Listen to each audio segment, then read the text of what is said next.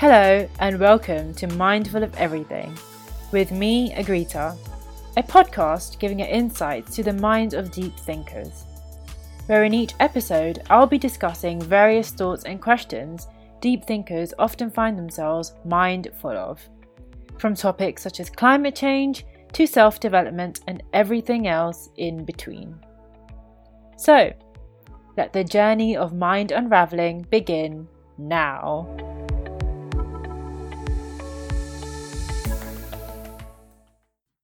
Before I begin today's episode, I'd just like to remind anybody that hasn't listened to my climate change should be our priority series from part one all the way to part three. Please do listen to that before you listen to today's episode to make more sense of what exactly my climate change series is about. Today's episode is the final episode of the climate change series, and I will be discussing the third reason as to why I think climate change should be our priority of today's society and that is climate change is no longer an environmental issue, an issue that's just affecting the environment and landscapes.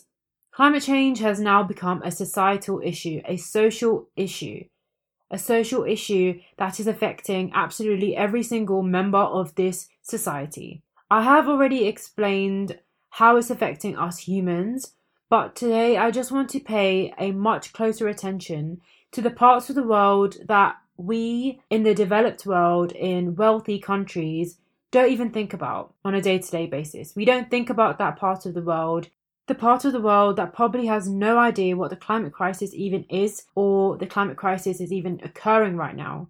The part of the world that really has no responsibility for causing the climate crisis, but it is being affected the most. And that part is the developing world, the developing countries, the developing regions, the developing nations, the part of the world that we call the developing world. So let's begin.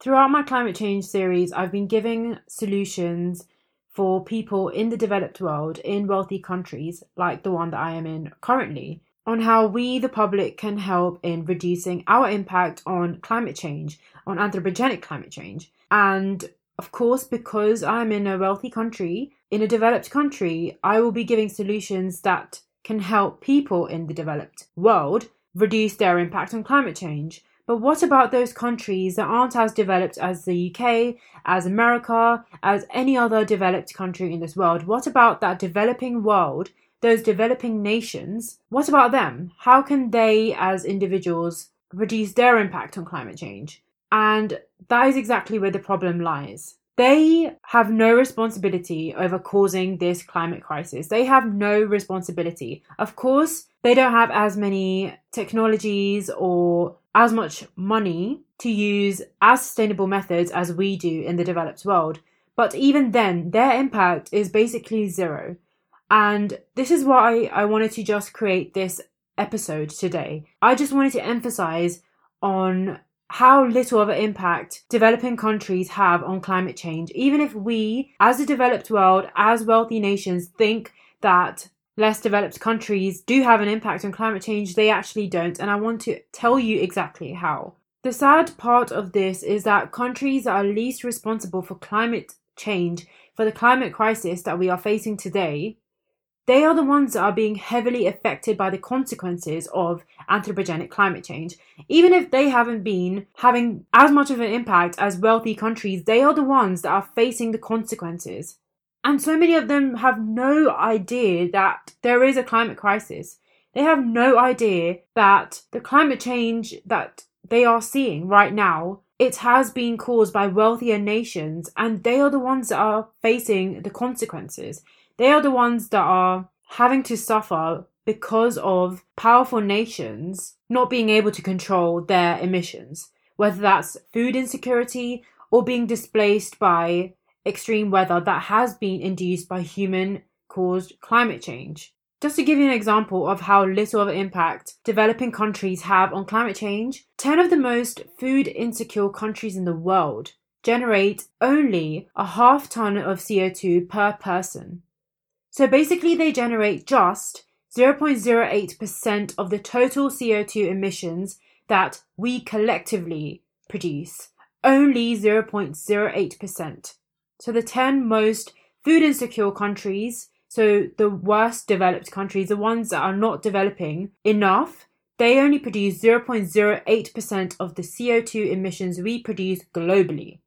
Most people think that because they are developing, they will be emitting more because they'll be using more fossil fuels and because they just don't have that access to better technology than wealthier countries we automatically think okay these developing countries they will be producing so many more emissions because they're just not sustainable with their energy production or anything that is causing emissions. And we are totally wrong about that Christian Aid released a report showing exactly how massive the difference is between developing countries producing CO2 and any other greenhouse gas emissions and wealthier countries producing emissions. And I'd just like to go through the top 10 countries with the lowest annual CO2 emissions per person and also the top 10 countries that produce the most amount of CO2 emissions per person annually. So we're going to start off with the lowest emission producing countries. So this is going from lowest to highest.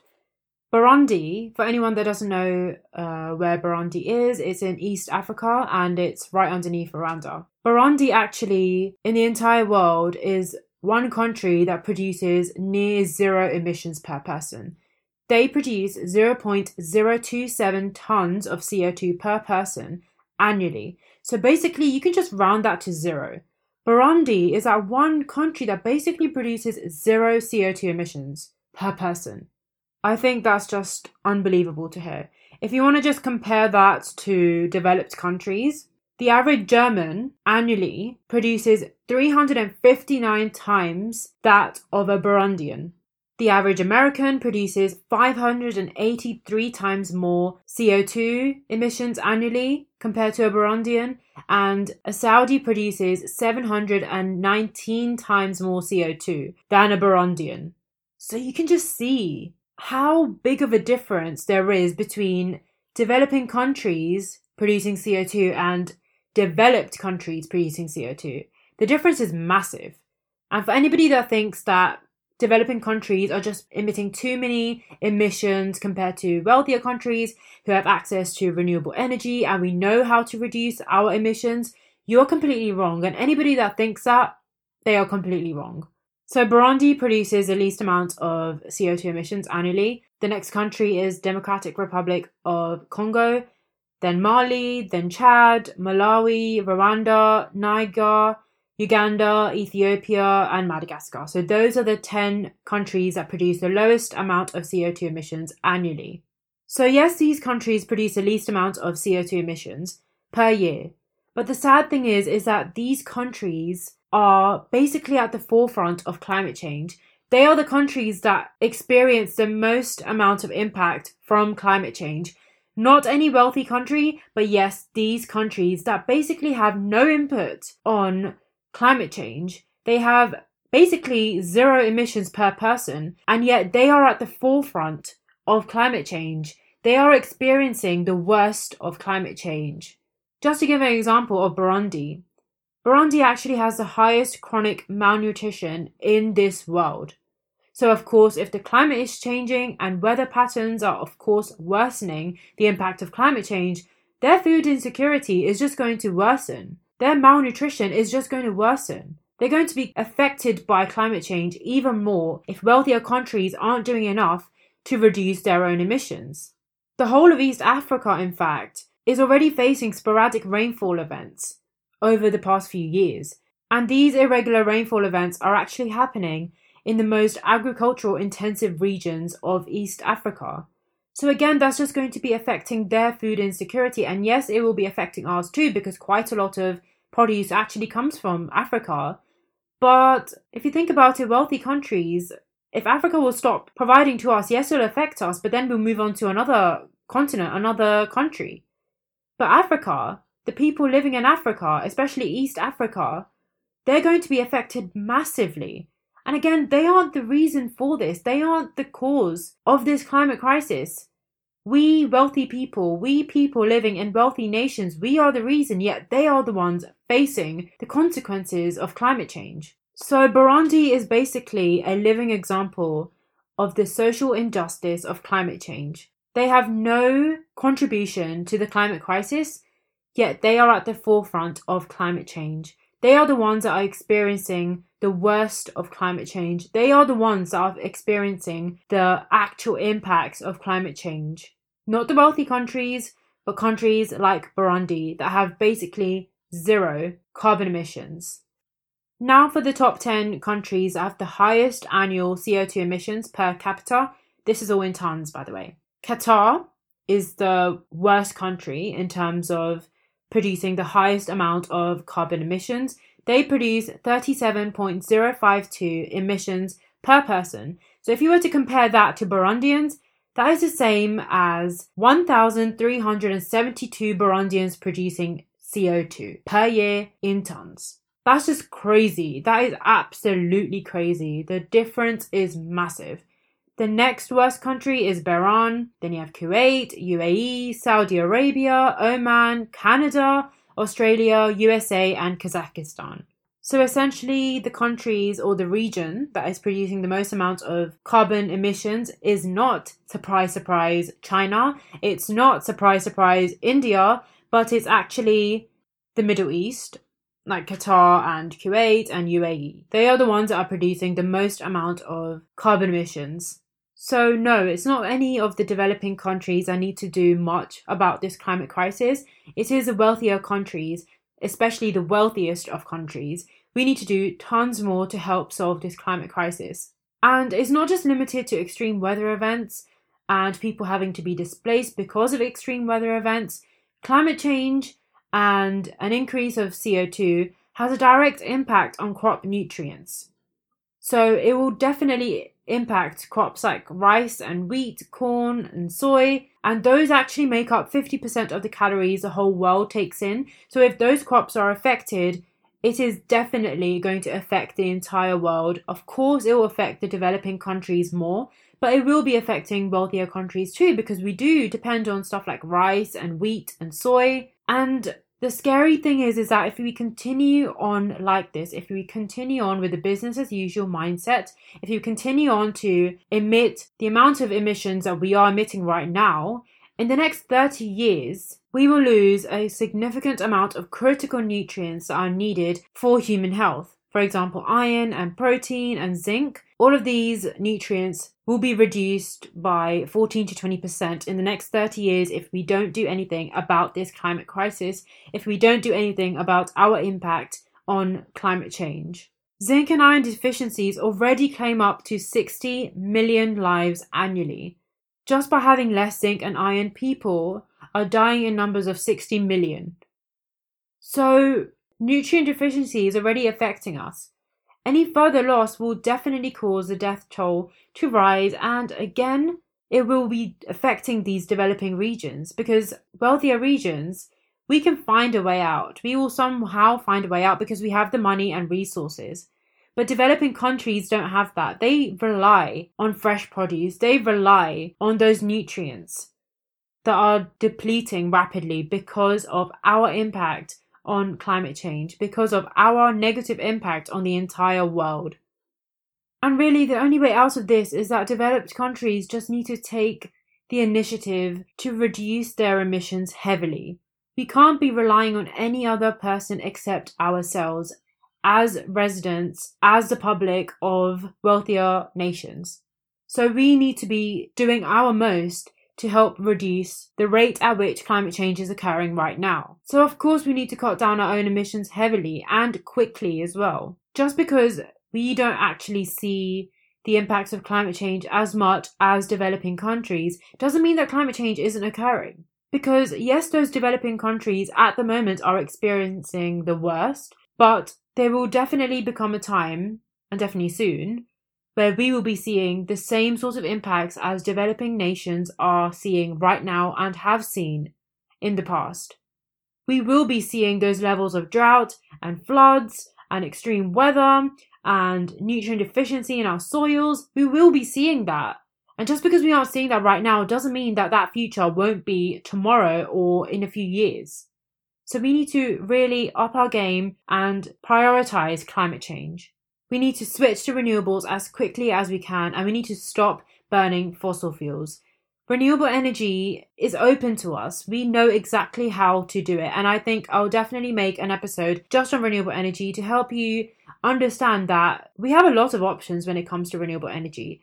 We have a lot and they aren't as expensive as we think they are. And we can definitely switch easily, especially if we rely on electricity. So, of course, we need to do much more in terms of reducing our emissions. But at the current moment, it does, of course, and I do understand, it does take time for energy systems to be decentralized and to just switch to renewables. I understand that takes time to convert power stations from fossil fuel power stations into renewable energy ones. I get that. So, at the current moment, I think the best thing that we can do, at least to solve the issue in developing regions, is just to grant underdeveloped regions the most amount of resources and money and also time, education to help them get out of the impacts of climate change. So we need to help these countries better adapt to climate change, help them mitigate the effects of climate change. For example,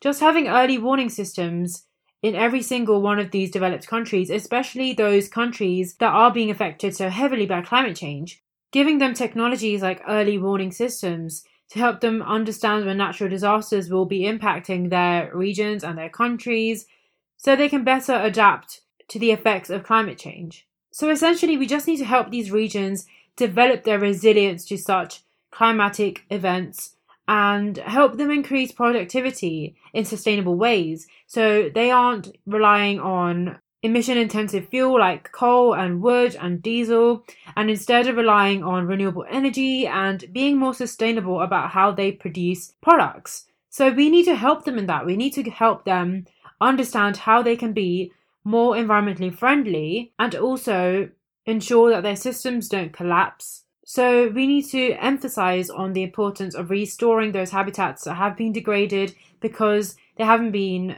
managed in a sustainable way, and developed countries won't be experiencing the sort of impacts of climate change that they are experiencing now. So we have that responsibility as people that have wealth and power to help those countries mitigate the impacts of climate change, especially because we are actually the true causes of the climate crisis in the first place. So that was sort of an introduction to why exactly climate change is now a social issue, especially for the developing world. And I just sort of kind of want to go through the different parts of societies that are really impacted by climate change. So we know it's a developing world that are heavily affected by it, but specific communities within the developing world, how are they affected and why are they affected heavily? Fishing communities are one part of the developing world that is affected by climate change. FAO actually has an article on this, you'll find it on my website, that kind of goes through the impacts of climate change on fishing communities. The full implications of climate change are actually not known because of the lack of research. Again, we think that land activities like agriculture will have a bigger impact on climate change than fishing industries, for instance. But actually, there is some sort of link, and the impact of climate change on fishing communities is also quite direct. So, even though we don't know the exact implications of climate change on fisheries, but what we do know is that climate change will definitely increase the uncertainties and risks in supply of aquaculture. So, we do know that the uncertainty of getting enough fish stock for fishing communities to sustain themselves and to thrive. The uncertainty related to that will definitely increase because of climate change and also the supply, the amount of fishing products that fishing communities are getting, that will also become very uncertain because of climate change. Of course, if you have warmer oceans because of climate change, you will have an increase in carbon sequestration, and that will just cause a massive change in oceans, whether that's change in ocean currents or southern oscillations, sea level rise, changes in rainfall, or river flows, ocean acidification. The impacts of climate change on the ocean is countless. You have a lot of impacts, and climate change will definitely impact how oceans function aka fish stocks for fishing communities that so depend on fishing trade. Changes to the way the oceans function will definitely impact distribution of fish stocks. So the changes in total fish caught will impact fishing communities. Just to give you an example, tropical countries could actually see up to a 40% drop in catch potential or just commercially available species because of the changing oceans and because of climate change. So, what we could be seeing is that fish stocks are actually going to be moving north. And that's great for higher latitude areas because they'll be getting an increase of fish stocks. But the bad thing is, countries in higher latitude areas are the ones that are wealthy anyway. So if they're ending up with more fish stock, they'll just become wealthier, and the regions that are so depending on these fish stock, they're just going to become less financially stable. They will lose those stocks that they so depend on international trade for. So that's a really big financial loss that they will have. This problem especially becomes amplified for small scale fish farmers. So, not just the massive industries in tropical regions or in developing regions, but actually just the small scale farmers that really, really just depend on fishing for their income. Not only will climate change affect fish stocks and how many fish that fishermen can actually sell, extreme weather events can actually impact infrastructure of fisheries. So you'll have ports that can be destroyed and vessels, which will just further increase the cost relating to fishing. And this will heavily impact small scale farmers that don't have enough resources to switch to something else or they don't have enough money to switch to something else. They depend on those fishes, they depend on the fishing trade. And again, yes, it's going to be affecting developing countries the most, but ultimately it will impact the entire global trading patterns of fishery. So it's just going to become a massive problem for anyone that's dependent on fish and aquaculture products across the globe. It's not just going to be impacting developing regions. It is definitely impacting them right now, but again, like I said throughout my series, that this climate crisis is not just an issue for the developing world, nor is it an issue for just a particular region, a particular country. This is a global issue. It's affecting absolutely everyone. And even if we aren't seeing the impacts of it, other people are. And effectively, we will definitely be impacted by it very soon if we just don't do anything about it, if we continue with the mindset of business as usual and pretend that the climate crisis will be solved by itself and continue on to emit heavily.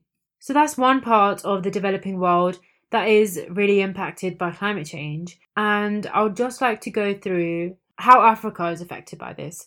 When I gave the 10 most countries that produce the least amount of CO2 emissions annually, you might have noticed that all of those countries are African countries. All of them, literally all of them.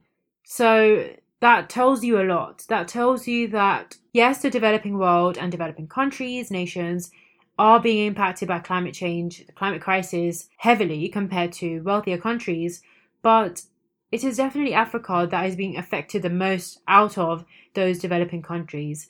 And the science, the statistics show that. The problem of climate change and the climate crisis has become so massive in Africa that researchers and writers are actually labeling this issue as the African Anthropocene. What this term actually means, I will explain in a while, but I just want to emphasize why I think Africa is being heavily impacted by the climate crisis, perhaps the most impacted by climate change currently and then I'll explain what exactly the African Anthropocene is. So, the main problem in Africa right now is that whether you know it or not, Africa is actually becoming urban at a very high rate to the point that the rate of urbanization has become the largest in the entire world. And for people hearing this, you probably think that's really good that Africa is developing at a high rate and it will definitely impact them in a positive way. The problem is, yes, sure, the rate of urbanization is increasing, but local governments are just becoming too pressurized to handle that rate of urbanization because they have a very big lack of resources. So, local governments are just too under resourced to provide for this high urbanization rate that's going on in Africa. So, governments in African countries are just not being able to meet the rate of urbanization that's occurring in Africa right now. And that is exactly why you're seeing so many informal settlements occurring in African cities, because governments just don't have enough resources to provide housing for everyone moving into urban areas. Governments don't have enough resources to provide for those people. So people are just forming informal settlements in African cities. One of these settlements that are being actually really impacted by climate change is Durban, which is in South Africa. And Durban is actually home to around 2,000 people. And the bad thing about it is that, of course, if you have informal housing, that housing won't be able to withstand extreme weather events or any sort of impact from climate change. They won't be able to withstand that, of course, because those houses are just made out of scraps of metal or basically anything that they can find, just so they can live in the city and have access to jobs and anything else that, of course, city dwellers have benefits to. And one of the ways that these settlements are affected by climate change is that, for instance, my example of Durban, Durban received more than 200 millimeters of rain on Easter weekend this year, so 2019. They received 200 millimeters of rain, more than that on Easter weekend this year. And that is basically three times the average rainfall for the whole of April in Durban. So they received three times the average amount of rainfall in April. And you can just imagine the impact on informal settlements because of that rain. Of course, like I said, informal housing just won't be able to withstand rainfall at that extent, and people will just be displaced. And that is exactly what happened. In Durban, because of that amount of rainfall, at least 60 deaths occurred in Easter weekend. Thousands of people were displaced because of the rainfall, and over 650 million rand worth of property damage occurred just because of that rainfall event. Again, yes, those informal settlements, they aren't formal, they aren't strong enough to withstand that rain, but people do invest their money and their time to make those informal settlements. And when that rain occurred, all of that got washed away. 60 people at least died, and so many people were displaced.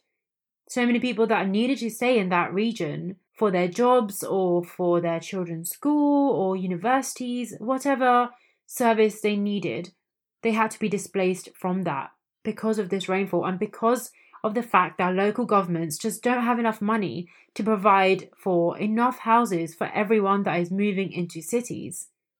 And these extreme weather events that we are seeing that is affecting places like Durban, it is because of anthropogenic climate change. 39 of flooding events that were assessed recently have shown that 21 were actually found to be made more severe just because of human induced climate change. So, 21 of the 39 flooding events we've seen this year throughout the world, they were definitely caused by human induced climate change, or at least they were worsened because of human induced climate change. The IPCC have reported that with every half degree of temperature rise globally, the likelihood and the intensity of floods will definitely increase. So, with every half a degree of temperature rise globally, you will see the likelihood and intensity of floods increasing. Just to give you an example, if we have a 2 degrees Celsius rise in global temperature, the likelihood of more frequent and intense floods will be significantly higher compared to a 1.5 degrees Celsius rise in global temperature. So you can just see that 0.5 degrees Celsius increase in global temperature just by 0.5 degrees Celsius you will have a significant amount of frequent and intensive floods. And that's mainly because, of course, if you have higher temperatures, you'll have more water being evaporated from ocean surfaces, and that will definitely cause rainfall or any sort of rainfall event, whether that's floods or whether that's hurricanes. Another reason why I think that Africa is definitely being affected the most from this climate crisis is that the IPCC has also found that those affected by extreme flooding events will actually be the lowest income areas in the African continent. So, all of the underdeveloped areas and the financially unstable regions will be affected the most by intense flooding due to anthropogenic climate change. Essentially, we need to reduce the impact of climate change, the climate crisis on the developed world, especially countries in Africa. And the only way we can do this is two ways. Two ways that need to go hand in hand.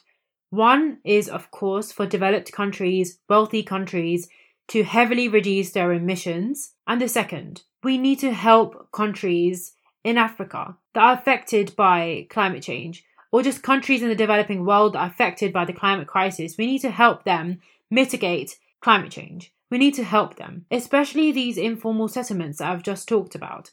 We need to help people to stop relying on informal housing and actually get better, resilient housing, get formal housing.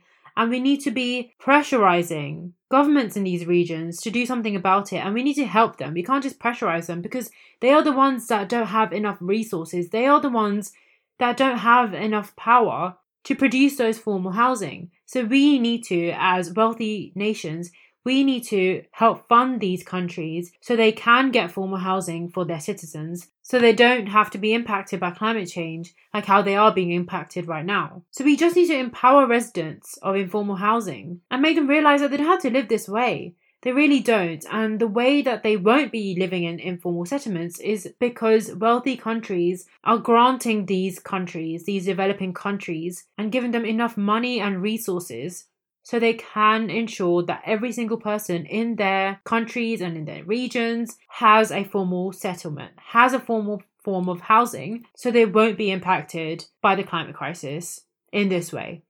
So, hopefully, you're starting to understand why exactly scientists, researchers, writers are calling the climate crisis issue in Africa the African Anthropocene. Why have they labeled that? And that is basically because the impact of human dominance on this planet is heavily affecting places like Africa, and in fact is affecting Africa the most.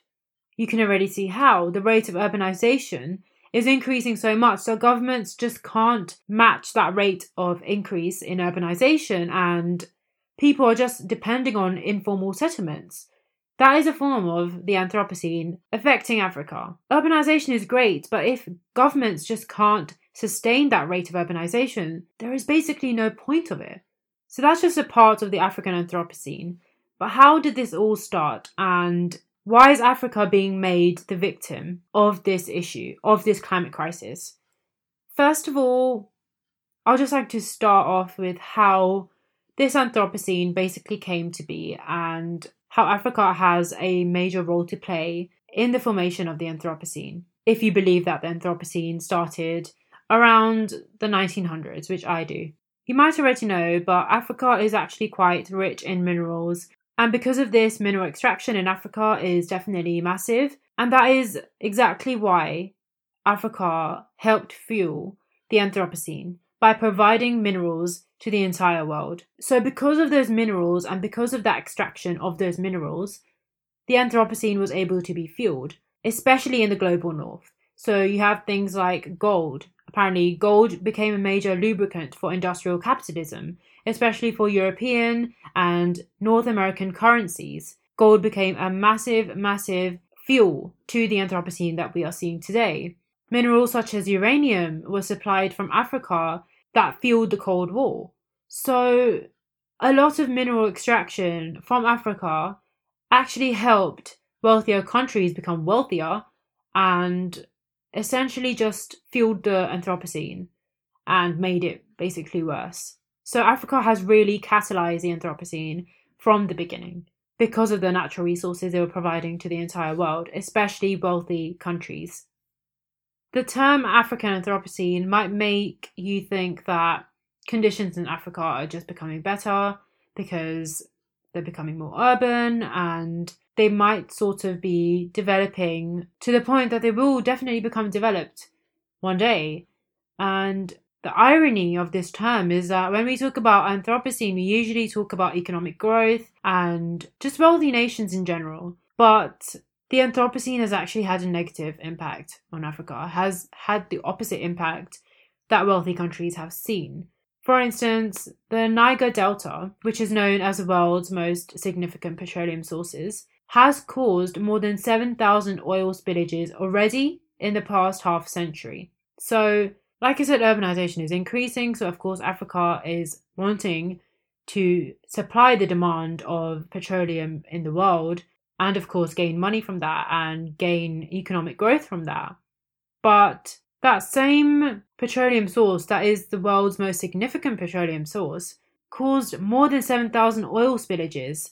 So you can already imagine the level of contamination that would be in the water, the land, and ultimately the communities that are living in that region and that so depend on the natural resources there. Because of this urge for essentially all of the countries in the world to become more urban and to become more strong in terms of their economies, that has caused a lot of countries, like African countries, to grow in a very unsustainable way because they don't have the money and they don't have the resources that developing countries do. And so, of course, their growth will be unsustainable, and that is, of course, affecting them in a very negative way, and which is causing their systems to collapse because unsustainable systems just won't be strong enough to carry on in the future. Not only is mineral extraction and fossil fuel extraction a problem in Africa when we talk about the African Anthropocene, but you also have issues of outdoor pollution now, air pollution. Premature death rates have actually been attributed to outdoor pollution in African cities, and the death rates because of air pollution has increased by 36% from 1990 to 2013. That probably would have shocked you. You know, when we talk about pollution, especially in developing regions or regions that are not as strong as countries like the US and the UK, we just automatically think about the smog that we see in Beijing or New Delhi and we just associate air pollution as part of the industrial nation issues. You know, it's just a problem for industrial nations, the ones that are really developed on their way of becoming very developed. But in fact, air pollution is actually becoming a major issue in African cities, especially. And I've just realized that this part of my episode is again getting too long.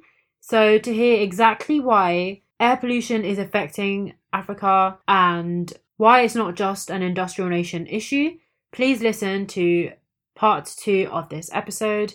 I will split up this episode into part 4.1 and 4.2 so definitely listen to 4.2 to finish off this episode and essentially this series of why climate change should be our priority. Thank you for listening. I hope you've gained a little more insight to what it's like to be mindful of everything. If you haven't already, hit the subscribe button on your favourite podcast app to be up to date with episode releases, and go over to my website mindfulofeverything.home.blog to get more information. This is Agrita with the Mindful of Everything podcast, and I shall see you next time.